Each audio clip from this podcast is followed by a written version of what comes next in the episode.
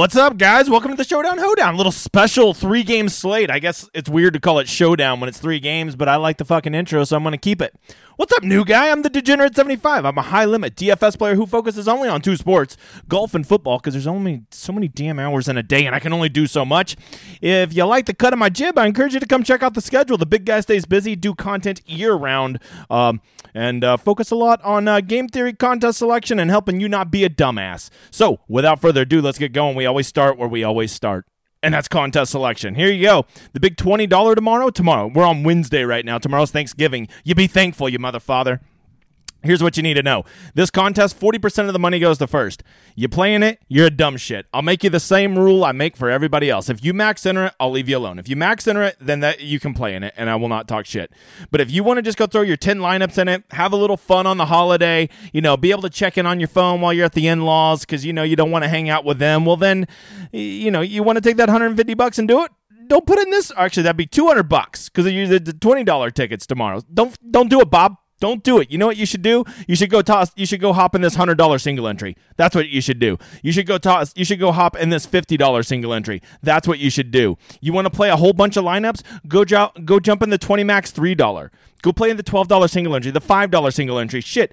Even if you're gonna you got to play a one fifty and you don't want to enter the max, at least go do the nine dollar because the payout structure is not asshole uh, in it like the millionaire maker. So there you go. There you go. That is the free first advice pick good contests, and that's where it's at. Hey, uh, Sunday, I always do this. The the Degenerate 75 League. Uh, free winner. You get a winner. The winner of this league costs you nothing to be in it. You don't have to fucking sign up or anything. You just go hop in this.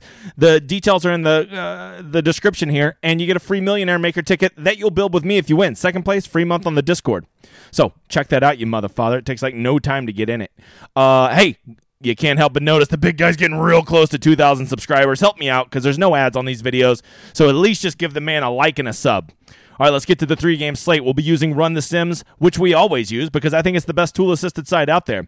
We got a little three game slate. As you can see, the Buffalo Detroit game is way higher total. So why does that matter? Well, first of all, because it's the highest total, we know that that is most correlated to chalk. And if you don't know, chalk is high ownership. Why? Because when there's a high total, that usually equals more DFS points more DFS points equals people wanting to have access to that game more.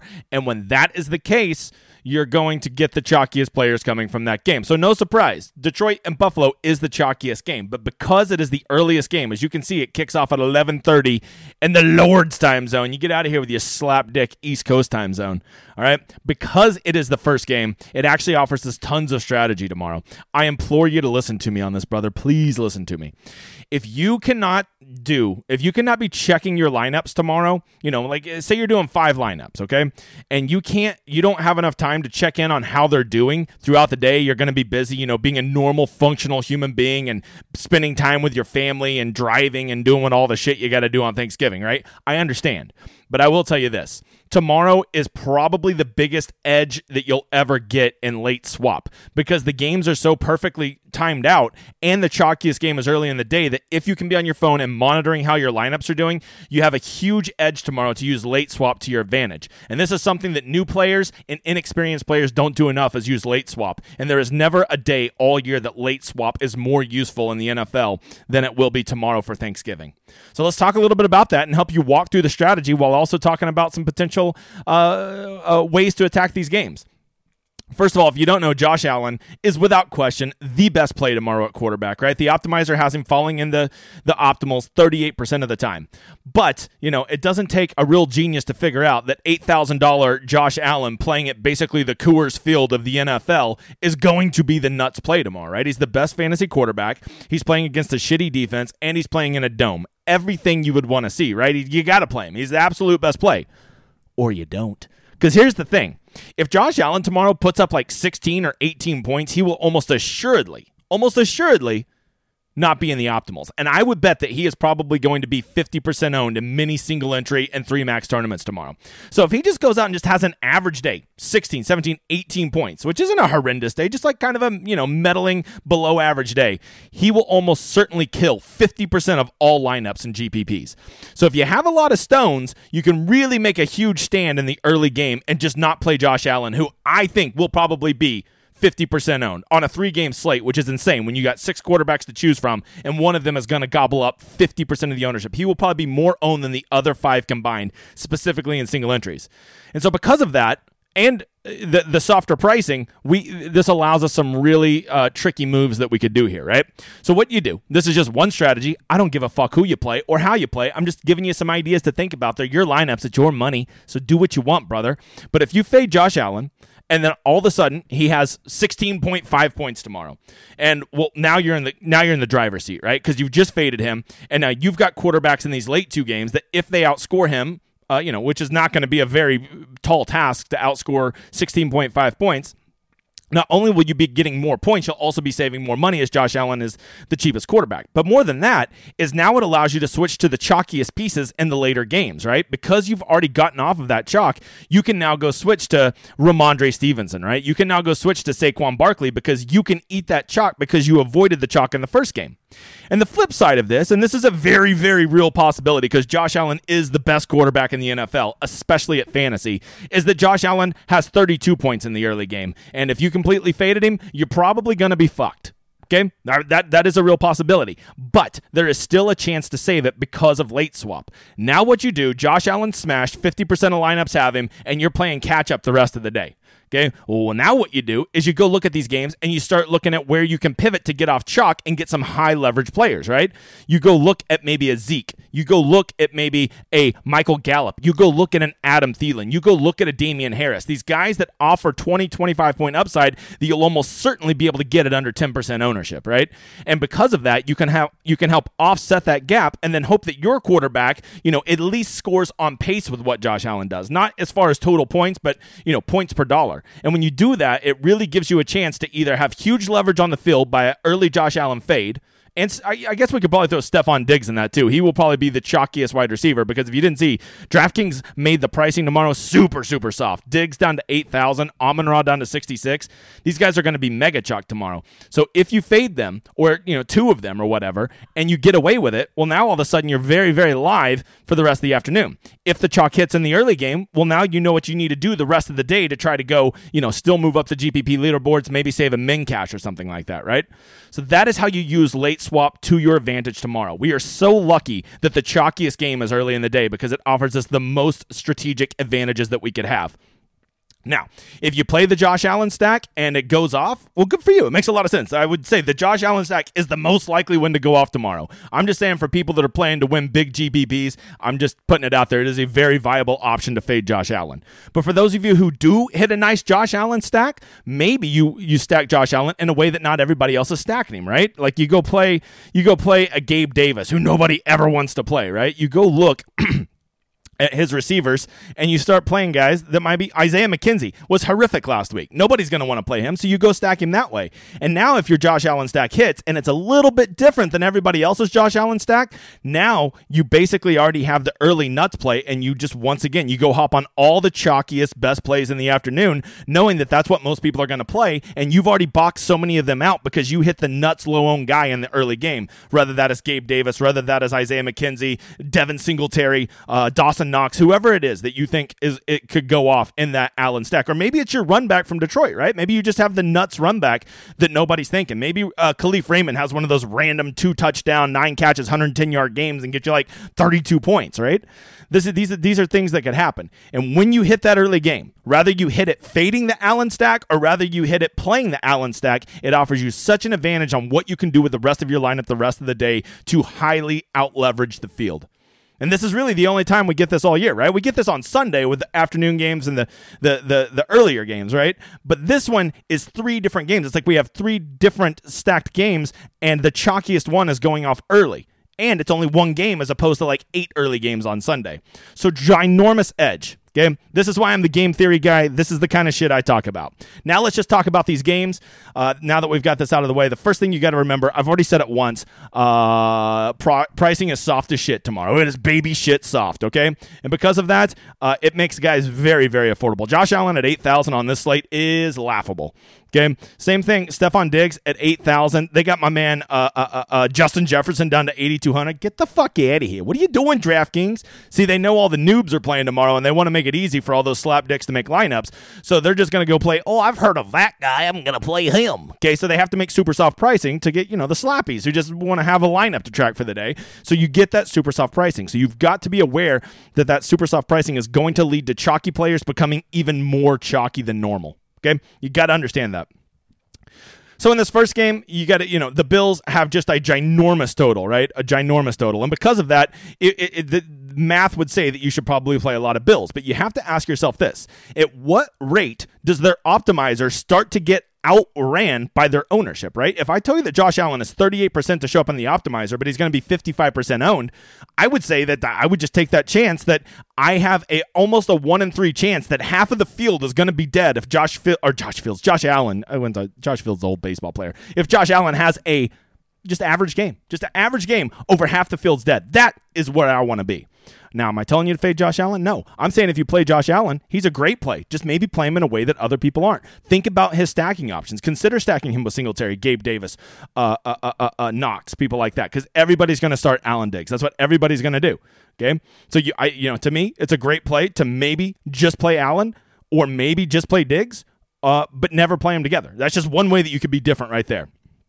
Detroit, uh, you know, J- Jamaal Williams is just a touchdown monster. Here's the problem with Detroit: Are they going to be able to keep it close? Right. This is one thing you got to worry about is the Buffalo blowout. If Buffalo blows them out, let's say it's 28 to three in the third quarter, and Buffalo's calling off the dogs. You're like, well, if they've scored 28, Josh Allen got there. Well, maybe, or maybe Devin Singletary has two touchdowns, and uh, uh, uh, uh James Cook has a touchdown, and Josh Allen just has 220 yards and one passing touchdown. Right. That ain't gonna get there, brother. So because of that, there are scenarios where Josh Allen doesn't get there. And that's all that's all I need is a chance that he won't get there. But if you're going to run Josh Allen, you really need Detroit to push them, right? And so if you're playing a Josh Allen stack, I think you almost certainly have to run it back with at least one, if not two Lions. And the kind of Lions that would have big games that would push Josh Allen are going to be your Amon-Ra St. Brown. And here's the sneakiest one of all D'Andre Swift. You, you got to figure at some point they're going to realize, oh, he's the most talented player on our team. We should have him go. He's getting more involved in the pass game. I promise you, they've been saving him for this big game. Dan Campbell knows his ass is on the hot seat. So I just, just sneaky suspicion that if you're going to run a Buffalo Bills run back, D'Andre Swift is probably the best one. I think Kalif Raymond makes a lot of sense, and I think that Amon-Ra St. Brown makes a lot of sense.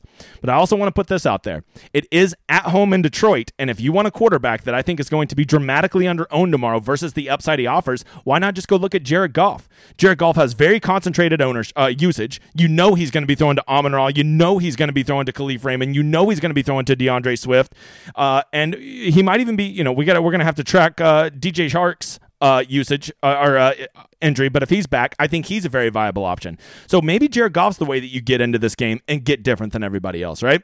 Just something to consider uh, because everybody's going to want to play this game because of the high total, and I don't blame you. It, it, mathematically, it makes the most sense to get part of this game, but I will tell you, it is going to be highly owned. So maybe you play part of this game, but not in the way that everybody else is. Let's move on to the Giants and the Cowboys. Uh, uh, to me, this is the sneaky shootout game of the slate. I feel like everybody wants to play that first game, so maybe this is the game that I just go stack the shit out of. Grab a couple pieces from this early game. Hope they hit. Hope Josh Allen doesn't break the slate by the first game. And now I'm poised to have my preferred shootout game because of the I think it's going to be a more competitive environment. Although I will tell you I saw that the Giants are missing a couple offensive linemen and they already don't, you know, like that that's kind of a big part of their team.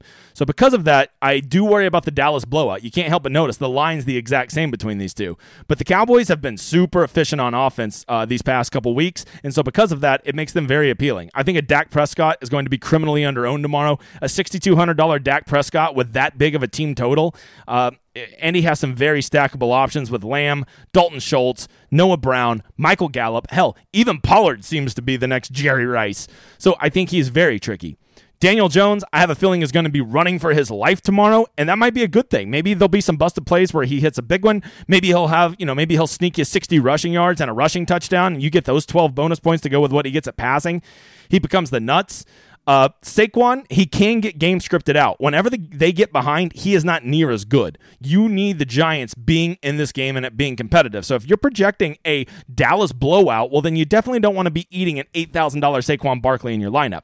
But if you think the Giants can push it or the Giants are going to be playing from ahead, Saquon's probably the best running back play on the slate uh, as far as upside goes, right?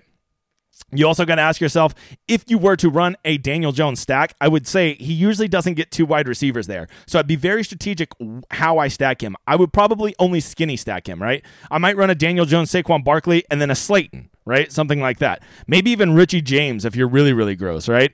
Uh, but he just doesn't have very many great stackable options. So Danny Dimes is a super GPP play tomorrow if you like to take risks, but just know that if you're trying to get two receivers there with him, he probably can't do it. So I'm playing him. If I'm playing him, trying to be sneaky in GPPs tomorrow, I'm only stacking him once. And then the final game, the game that everybody will have just, you know, like not left any players for, this is the game where you go catch everybody, right? This is the game where you're not even sitting close to the money. Then all of a sudden this game smashes and you win a GPP because nobody's playing this game. Here's what everybody's going to do they're going to have one or two players in their lineup from this game. And it's almost certainly going to be Rhamondre Stevenson because he's, you know, just turned into everybody's favorite DFS running back, and Justin Jefferson because he's too damn good to be 8,200, right? Uh, plus, he has better home and away splits. So, because of that, this game starts to get really, really appealing, right? This is a game that you could really save a lot of your pieces for. And if you're doing really, really well, well, then you make sure to have Jefferson and Stevenson in your lineup because so many other people will that now you can box those people out. If you've had a kind of a shitty day, you get off Jefferson, you get off Stevenson, you go play uh, Damien uh, Harris instead of Stevenson, you go play Adam Thielen and Hockenson instead of Jefferson, right? These are the moves you make depending on how your lineups are performing. And if you're busy all day with family stuff and you're not going to be checking in on your lineups, this is the great disservice you're doing yourself. Because if you are in the catbird seat heading into the final game. You can literally box out 99% of the people behind you simply by just playing the right guys, knowing how good your lineup is relative to everybody else. You played Dak, who got 27. Everybody else played Josh Allen, who got 17. You have a ginormous edge on the field, right? So now you want to go take all the chalky pieces, and they're chalky because they're better plays, and you're going to just play the odds that your guys will continue to box out the people behind you, and you already have that big edge because of what you've done in the earlier games, right? So maybe you had a Damien Harris in there, right? But because your early pivots already paid off, your Dak Prescott off of Josh Allen already paid off. Now you get off Damien Harris, you go play the safer Rhamondre Stevenson. That's what you're going to do. Now, as far as the actual plays, you uh, there's always the narrative that the Patriots love to take away the number one weapon from the other team, and I think we can all agree Justin Jefferson is the number one weapon. So if you want to buy that narrative, well, then that starts to make people like T.J. Hockenson and Adam Thielen super appealing, right? And you, well, you do got to worry. The Patriots tend to historically be very good against tight ends, and they love to take away the number one. So, in theory, that would make Adam Thielen and Dalvin Cook smash plays, right? That would make them smash plays. No one's going to play Kirk Cousins based on how he's been playing. They looked horrific last week, largely due to his inefficiency. So, he at 5,600 is just a crazy leverage play. Um, you know, uh, uh, Kirk Cousins always has a three touchdown, 300 yard game in him. And if he does that, he will, at 5,600, he will almost certainly be in the optimals, uh, unless Allen goes for something ridiculous like 40 tomorrow, right? Uh, from there, uh, the flip side, no one, and I mean not a soul alive, is going to play Mac Jones tomorrow. And on a on a three game slate where all the quarterbacks, and you know, in theory, could could get there, you could probably get Mac Jones. I don't want to be dramatic, but if he's over ten percent, I would be shocked. Uh, I think he'll be closer to five percent. And so a Mac Jones, Jakobi Meyers, Rhamondre Stevenson stack is a stack that no one's going to be playing. You've saved it all day. Hopefully, your pieces earlier in the day have hit. And if your earlier pieces have hit and now you've got this weird stack, now maybe you uh, start asking yourself some questions. Do I want to stick with this weird stack or do I want to, you know, maybe move it to something safer? Maybe a Kirk Cousins Jefferson stack.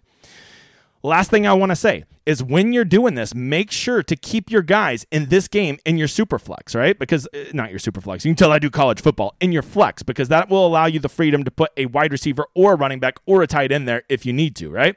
Furthermore, also be aware of salary, right? It's better to have Jefferson in there so that you can switch to Thielen because he's cheaper than it is to have Thielen in there and think that you're going to magically jump to Jefferson because that's a $3,300 slot. So if you thinking you might go Thielen to Jefferson in the last game, you better have another spot. You better have Dalvin Cook in there and be ready to jump down to, you know, whoever. We'll, we'll, we'll uh, uh, uh, uh, Hockenson or somebody or, uh, you know, somebody cheap uh, Kendrick Bourne, right? Because you're going to need to free up that salary. So have a plan in place. If this lineup is going well, I can flip these two for these two, and now I'll I'll, ha- I'll box out a lot of people in the late game. If things aren't going well, I'll take these two and switch them to these two. You got to plan it out, right? Don't just arbitrarily go in it and then hope the math works out. Have a plan.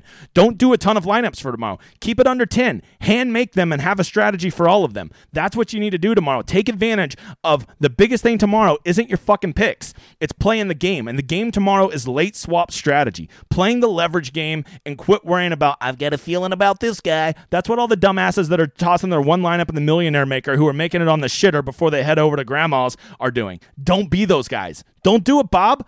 All right, guys, I think that's it. I hope you've enjoyed this. If you want more, I will be doing a stream the hour leading up tomorrow. It's over on my Discord, which is connected through my Patreon. Great fucking community over there. It grows every day. Do me a favor, go give me a follow on Twitter, blasting towards 3,500 kick some ass tomorrow. If you hit anything big, share it with me on Twitter. Never be afraid to reach out to me. I don't take myself too serious, and I'll always give you a thoughtful response. I hope you kick some ass tomorrow. Good luck, you motherfathers. Enjoy my outro.